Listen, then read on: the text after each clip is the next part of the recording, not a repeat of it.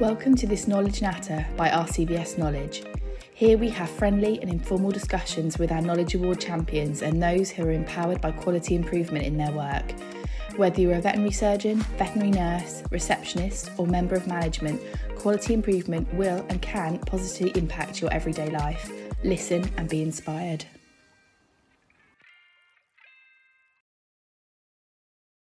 Welcome to this RCVS Knowledge Natter. My name is Lou Northway. I'm Quality Improvement Clinical Lead here at RCVS Knowledge.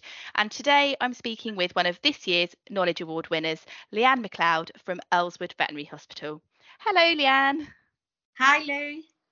How are you? I'm good, good, yes. Good. Thank you for joining me today. I know everyone is very busy, but I've been so excited about finding out more about your quality improvement project. Um, it's a subject close to my heart too. But I thought we'd start off by going through your career history. I want to know about you and how you got into veterinary nursing and where you've worked over the last few years. Yes, no, absolutely, definitely. Um, so I always had from a very young age um, an interest in animals. Um, I grew up um, with parents who um, had a passion for horses, so we always had horses. Um, was never allowed any smaller pets, but it was something that I always dreamed of having a dog from a very young age. Um, which we did get them when I was about 11. Um, and it was really um, from yeah, as I say, from a young age, always wanted to work with animals. Um, and sort of from about the age of about 13, um, I started volunteer at an animal sanctuary um close to home, um, which was kind of more large animal. Um, it was mainly horses, um, but I absolutely loved it. Um, and really loved looking after um the you know the case that would come, come in that were extremely neglected um and yeah that's kind of where my passion grew. Um it was kind of fourth year in school that i uh, spoke to a careers teacher and um, kind of knew that i would never probably get into um veterinary but um i because i i wasn't really that keen in school and wanted to leave as soon as I could. Um, so I spoke to a careers teacher um, and they had mentioned, oh, you know, maybe veterinary nursing. So um, I went along to um, an open day um, in our local um, college, um, which provided actually the, the animal nursing assistant course and the level three um, at the time. So it was a year or so before I was due to leave school, but um, I went along and um, there was actually a veterinary nurse uh, speaking that day, and I'll never forget it. um, she spoke so passionately. She worked in a small animal clinic, but um, she just seemed to absolutely love her job. And I knew from that stage that that's what I wanted to do. I wanted to have a career that I absolutely loved. Um, so I yes, I for the, the following year then I completed a, a week's work experience in a veterinary clinic, um, which was actually a large animal clinic. Um, and of course I absolutely loved it. Um, I as I say I wasn't that keen on school, but um the week then I had to go back, you know, how to pre- present what all I, I seen. And I think I rambled on that much the teacher at the time. Um, but I just enjoyed it so much. Um, so then I, when I left school, I um, managed to get a, a, a, placement for my animal nursing assistant course um, and it was in the same clinic that I had done my work experience. Um, so I spent a year there um, completing my animal nursing assistant course um, and really really loved the large animal side of it. Um, yeah, it was kind of probably 50-50 practice. So um yeah, quite rural. Um but I I loved it from day one. You know, I and I was really, really upset that I didn't want to leave, but it wasn't an approved clinic for to do, continue on my training. Um but I knew I knew I had to if I wanted to, to become a veterinary nurse, I, I had to leave. So um the next step was quite difficult in in trying to obtain uh, an approved practice. Um there's only a, a, small number in Northern Ireland, and at that stage, um, there was only one college um, in Northern Ireland that was providing the course. So, you know, the limited, they were very limited. I think maybe 15 to 20 um, kind of students each year. Wow. So, yeah, um, very competitive then in that case, and extremely, yeah, yeah. and um. You know, most of the approved uh, the approved clinics, they could have been a waiting list to four or five years, you know, which I was willing to do. Um, but yeah, I just remember at that sort of age, I was still probably, yeah, I was just turned 17. I remember visiting every single approved clinic in Northern Ireland with my CV and just waving it over the desk and hoping that somebody somewhere would would eventually um, agree to take me on. Um, so I actually did um, obtain um, a placement um, in, a clinic, um, but it was quite a a journey for me. It was probably about an hour and a half away. So Wow. I did did actually um obtain it as I say and um was planning on kind of moving um but the day that I was planning on moving um I had got a phone call from um it was probably mainly referral uh, clinic in Belfast um if I wanted to come for an interview for um an animal nursing assistant slash kind of reception role so um I I couldn't believe it the two kind of came at once well, really yeah. It was meant to be. meant to be Yeah. So I um yes went to the interview in Earlswood Veterinary Hospital at the time um and managed to obtain that position. Um so I spent spent about a year working between reception and kind of animal nursing assistant role um before starting my journey on the level three um course um which yeah I found it I absolutely loved it but I found it very difficult um you know the balance between working full time and the hospital um was extremely busy. Excuse me. Uh, like most places um and you know working every other weekend. And at that stage um the course um was was NPL led as well. So it was trying to juggle the NPL revising for exams uh, and working full time you know it really Yeah. was a struggle. Um so I I was there for about three years, um, and then my practicals were coming up, and I knew I just didn't have enough time working there to to get my you know my practical exams. So I did leave. Um, I, I went to a first opinion uh, clinic, um, for for about a year where I obtained my um my practicals, um, but it was the best thing that I ever done because um I- I was more like a I was I was I felt, I felt like I was used a lot more um as a, a nurse as, as rather than a you know a a student. Um I would have you know been involved with doing night shifts um Yeah. and kind of soul nursing um and I um I learned so much in that year. Um and it was actually um one of the night shifts um I was sitting on the floor with a seizure and dog. Um at about I don't know three or four o'clock in the morning and I was just scrolling. I had no intention of leaving. Um, I actually really did enjoy that practice. Um, and I was just scrolling through jobs or jobs that came up and Yeah. um there was a position um for a surgery nurse in the um Queen Mother Hospital. Um so I kind of like oh maybe that's that sounds like something I would be interested in. Um and never really thought about it um until the next day.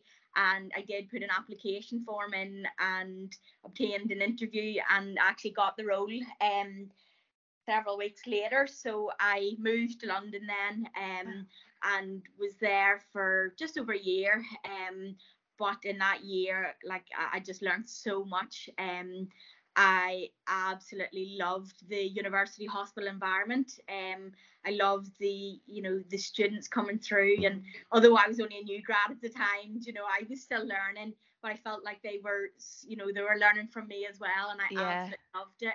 Um, I loved all the lunch and learn CPDs every day, um, and you know the the caseload was just fab. Um, although most nights I did have to come and Google what what medications were on and what uh, what procedures they had because I was still learning. But um, I suppose that's how my my knowledge grew. Um, so yeah, I was there and unfortunately it just wasn't home. So um, I decided to come back to Northern Ireland then. Full of knowledge though, full of knowledge and ins- like inspired and wanting to spread your enthusiasm all over Northern Ireland. yes, indeed. Um, so yes, I came home and um, managed to to get a position back in Earlswood Veterinary Hospital. Um, so I have been there since really. Um, and the year that I did come home, I decided to do my um certificate an anaesthesia. Um, it was an area that I felt that I was very nervous of. Um, and panicked nearly every time we went into theatre, but I felt that it was yeah, it was because I didn't know enough. So um, I spoke with um, my manager and my boss, who um, you know is is so supportive and um you know they had suggested maybe doing some CPD or something. I thought you know what I might as well do a certificate or something that's you know going to benefit me long term. So yep. I decided to complete the insert in uh, anesthesia with Improve International. Um and I really loved loved the course. Um, unfortunately, it was kind of when COVID had just hit, so I didn't manage to get um over to see all or do all the lectures, but um, you know, most of them were kind of on online anyway. Um, and it was it was um during my time with Improve that I learned about RCVS knowledge. Um, I had never heard of it before. I suppose, you know, nobody else kind of in our clinic had been talking about it. So I, I, I kind of wasn't really aware of it. Um, but yes, it was one of the lecturers ha- had discussed it. Um, and um, whilst doing my certificate, we had to carry out an audit. Um, and it was the RCVS Knowledge website that I turned to for all the um, the tools that, that I needed to complete my audit. Yeah. Um, so yes, I had had obtained the data um kind of during COVID time, um, and then I went over to VN Spark and uh, what event yourself, is that? um, had encouraged everybody to really look into it and get involved, which is fab. Um, and you know I already had to obtain the data and had the yeah. audit, and I thought, you know, I might as well try. I, yeah. I have it. Um, and yes, that's when I s- decided to submit. Um, but I think you know my results were were so shocking um, that um, you know I definitely knew things had to change. Um, so yes, no, I'm I'm kind of yes, I'm going round circles now. It's such yes, it's such a journey. You've been on such yeah. a journey, and I think it's so inspirational to hear that you know you started your training, you had to move around a bit, it had some pivots and some turns, but your enthusiasm and your knowledge has just well exploded, hasn't it? Really, to be honest, as, as the years have gone by, and look at you now, flying. I know. I work with so many amazing nurses that you know every day I learn something new from them. Yeah. And I, I work in a team of probably about 18 nurses and um, you know it is a big team um and, and some of uh, you know some of them nurses ha- have been in practice 20 30 years. Um one in particular I think was one of the first or second veterinary nurses in Northern Ireland. So you know it's um it's fab to learn from from other people. And um every day's a school day. You learn something. It really new. is, isn't it? It yeah. really is. I think that's one of the best things about our profession is that you do genuinely learn something new every day. And we're so mm. lucky to work alongside so many inspirational people. And you say you have some vet nurses that have been in practice probably longer than maybe we've been alive. I don't know. but yeah, wow, no, it's amazing. Uh-huh. yeah. yeah so you you started doing your audit um, during lockdown as as the um, COVID hit. Um, and you say you collected all of your data. Um, so let's start talking about your project for those who may not be aware. So what did you start from the beginning? Um, what did you look at? What did you decide to look at? Okay, so um, I kind of knew that we always did have an issue in practice, um, not really from obtaining data, but just vaguely, you know, looking at um, patients coming back on recovery. Um, I always knew that there was hypothermia was an issue um, in, in our clinic, and I always said it was post um, surgery. Um, it is kind of what I always said. But um, then when I decided to collect the data, um, I just thought it would be easier rather than because we were on a reduced team, um, it would be easier just to say that, you know, every patient that is going under general anaesthetic, if we could just get a pre and post um, temperature check um, and, you know, just have it all in one one sheet that we can, I, I can have a look at and see um, if we do really have an issue. Um, so yes, originally uh, my thought was, um, you know, monitor or monitoring sort of post-op temperature following surgery but actually then i discovered that it was even cases that were having imaging so mm. We would have a ct machine so mainly probably ct um not so much kind of general anesthetic or actually under general anesthetic was more kind of it was more CT um, and MRI um, that we we had an issue. So um, unfortunately, yeah, we had a hundred percent fail rate. Every single case that was coming back um, to the wards for recovery um, were hypothermic. Um, so I yes just obtained the data for about a month. So I probably would have liked um some more cases, but due to COVID, that you know we did have a, a reduced workload, um, but it was obvious to see that we there was an issue there. Um, so I decided then to introduce um pre-warming. Um, so we have the metal Shor-Line kennels. Um, so every patient would normally have a blanket when they come in, but it was decided that um, every patient, if they were being sedated, w- would have a vet bed um, and also a heat mat put underneath it. Mm-hmm. Um, mm-hmm. And then covered um, over the top, um, and you know the the outcome was significant. You know it had changed drastically. Um, I also find that our hospitals may be a bit cold. We we would see a lot of brachycephalic dogs, mm. um, and I suppose we do try to keep the wards maybe a bit cooler for them. Um, I know that's probably across the board. They they seem to be a lot more popular. Um, and I suppose you know because it is such a busy hospital and everybody's running around. Yes. Most most of the staff are roasted. Yeah, absolutely. No, it's it's a massive thing, isn't it, as well? And when you look at the literature and it advises, you know, optimum temperature to keep patients warm is like 26 degrees or something. Like that's just not feasible. We'll all be fainting. yeah. yeah, absolutely. But like it's so your interventions were relatively simple, weren't they? And achievable for all of us in practice, and yet they had really marked improvements with your outcomes. Yeah, no, definitely. Um, so yeah, we continued that, and I collected the data over another month as well. Um, and yeah, as I say, it was dramatic the the change. Um, I think kind of our team as, as nurses more rather than vets.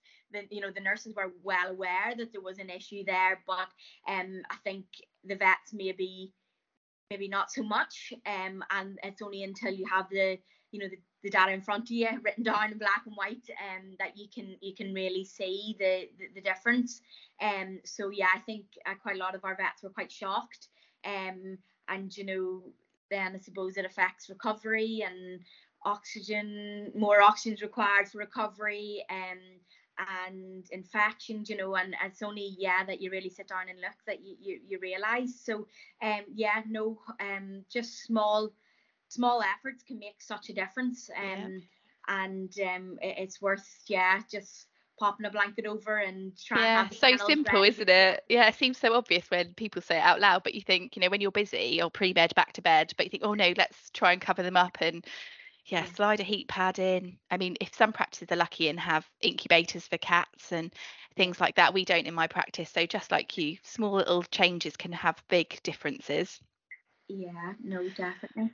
Um, yeah. And yeah, I suppose then being aware of the recovery ward um, temperatures as well, you know, making sure that the aircon's turned off if we don't have any um brachycephalics in that ward or something, you know, like that. Just simple, you know, simple things that can can make such a difference. Mm-hmm.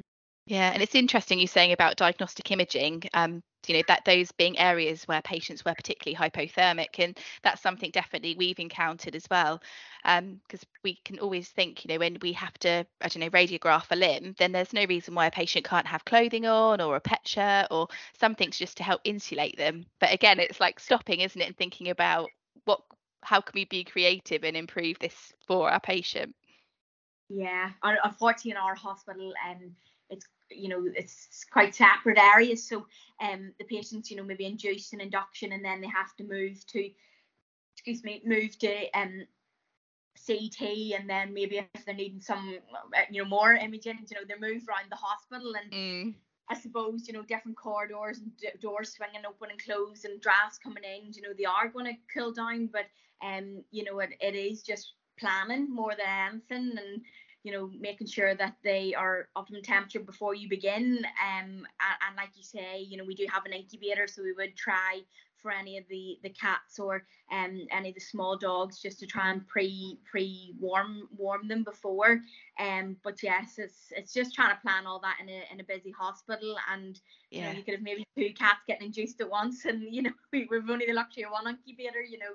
Um so it is it is difficult to plan but um, it's something as a team that we can all work on and the fact that everybody's well aware of it now um you know can, can it, make such a can make such a change. Yeah it, it's like part of that everyday planning now. So you know we think about fl- drugs we think about fluids we think about what bits of kit we need. Well the patient warming is should be on that list as well. So yeah, yeah, yeah. like you say it's a part of every day now. Makes a massive difference. Yeah and i think off the back of um just kind of the last couple of months you know it has been in talks about you know maybe changing our protocol that we have you know our tech sheets that that, that is you know um that is included um to make sure that everybody all new members of staff that are coming in are well aware of it not just the team that have been there when the data was collected um yeah. so that it is as you say part of daily routine that everybody yeah. is, is pre-warned uh-huh. yeah mm-hmm. that's so important isn't it so when you when you onboard new people making sure they're aware of you know this is what we do here because we assume don't we but we we must make sure. Um, and when you were doing all of your audits, your head nurse was really pivotal, wasn't she, in championing you and getting the team on board with making those small changes. Tell me a little bit about her. yeah, so um, our head nurse is, is brilliant. So she is. Um, she is so keen for for our hospital to move forward. Um, and is really keen for us to to do the best that we can for our patients. Um, so any new ideas, um, if it's just you know ideas or auditing, like she she is um very keen and, and happy to call you know nurses meetings to talk about it. Um, and definitely without her, I think she was the one that was making sure shouting not shouting but shouting in the theatre make sure you're recording the temperatures yeah. coming out so that I actually had data to go on um so no she she is brilliant and um she's so encouraging um you know from from all aspects of the hospital but definitely when it comes to um patient care she she is just fab. So she is um uh, yeah she was shocked at the the outcomes um so she was really keen for any new measures to be put in place that can make improvements definitely. Mm-hmm. oh it sounds like you, you and your head nurse are a good tag team. Oh, I'm sure you've inspired many others on your team now, though, to sort of be wanting to look at things. Have you got any other ideas of what you'd maybe like to look at and improve in the future? Um. So yeah. Oh, where should we start? Before, when you go into the hospital, then you look around, you think, oh my goodness, there's so many things that we could improve. But I suppose that's in in any hospital or any um yeah. clinic. You know, there is so many things.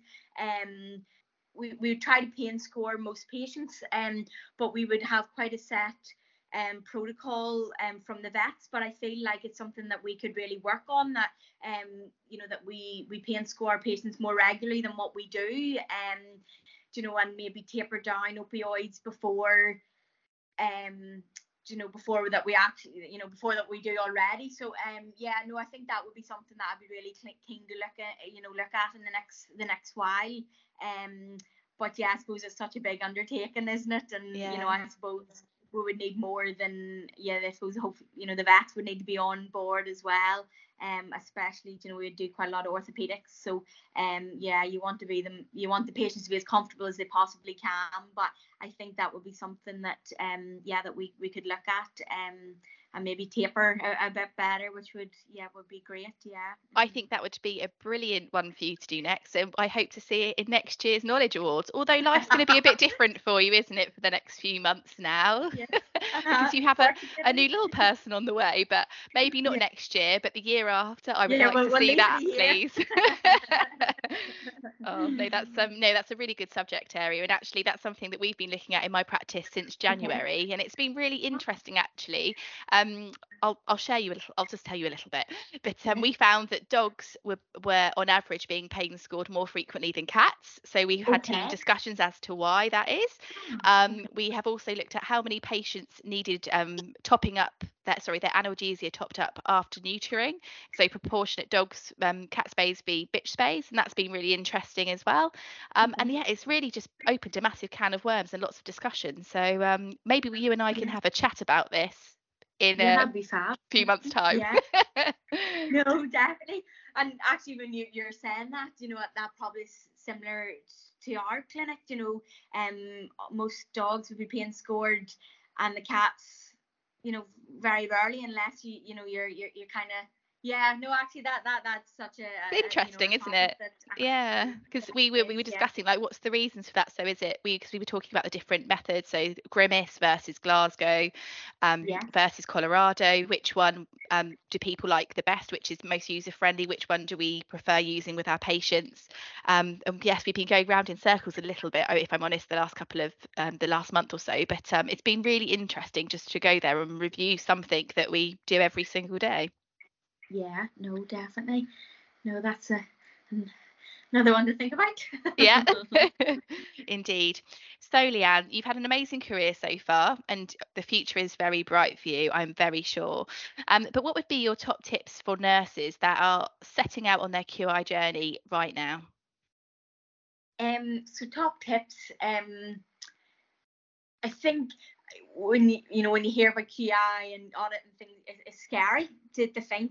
do you know, oh gosh, I you know, well I know I did. I was gosh, I couldn't do that. There's no way I could do that. But actually, um, it's very easy once you obtain the data. Um, you know, it, it's a, an, an easy thing to do, and the RCVS Knowledge website has so many tools to help you um you know obtain the data and what to do with it once you have um you, you have it in front of you. Um so i think yeah it's not a scary a scary uh, process and it's definitely not boring at all. You know i loved finding out um you know the what we were collecting every day and I, every day I was looking at the board oh what temperatures are, are coming out today? So it's actually so exciting and you get you really get focused and, and get um intrigued by it. Um so yeah no I think um it's not a it's not a scary subject. It's not something that takes an awful you know lot long time because I know everybody's so busy and you know the thought of trying to do an audit um I know mm. originally I thought oh gosh how am I going to ever do that? Like I don't have enough time as it is. Never mind collecting data. But if you get your full team on board it's yeah. so simple. Um you know and you're you're trying to improve things for your patients so um hopefully everybody would be on board to, to help um yeah I think yeah, I think that's brilliant advice. And when you were collecting your data, did you just have um, sort of like a piece of paper on the prep room wall, or so they just t- put their patient's temperature in as they were taken back to bed, or how did it work? Yeah, so I just popped a, a page on um our kind of ops board and our prep room board, um, and anybody coming through with patients, then it was easy just to write mm. write on the pre and post temperatures and yeah, and I think I had collected originally the um, temperatures coming out of theatre and uh, things like that. So yeah, it's, it's, so simple just to you know stick a, a bit of paper on the board and to collect it. You know the data was not difficult at all, and as I say, I work with a great team that everybody was was keen to help and, and be involved with. So um yeah, no, it is very very easily easy to do, and I suppose with the the pain scoring you know if that is something that I might undertake down the line you know that would be the same you know mm-hmm. we could we could just pop a um a page to collect the data um in the kennel area in the wards mm-hmm. um and just get everybody involved and as long as the team know about it you know it's a simple simple task as you're walking past or in the yeah. morning time when you're doing your pain score just to, to pop it on the board so yeah mm-hmm. yeah i think that's such such good advice and i think it's quite um interesting for the colleagues that are filling out you know ticking on the sheet as well, isn't it? Oh, what's every, you know what the other temperatures or pain scores been this week? Yeah. I think it does help engage everybody. So no, absolutely brilliant. Oh well, I could talk to you for hours. But um, I just wanted to say congratulations again for your Knowledge Award. I'm sure this will be the first of many, and I want to see more projects in the future. But good luck with everything no, over the next couple of months with your little person that's on the way. And um, I look forward to seeing what happens next know, thank you so much, and uh, thanks for being an inspiration for for uh, making me do it. oh, you're very welcome. no, lovely, you. brilliant. Take care, Leanne. Cheerio. Thank you. Bye bye. We hope you have enjoyed this recording. Please share it with your colleagues and friends. If you would like to find out more about quality improvement and access our free courses, examples, and templates, please visit our quality improvement pages on our website at rcvsknowledge.org.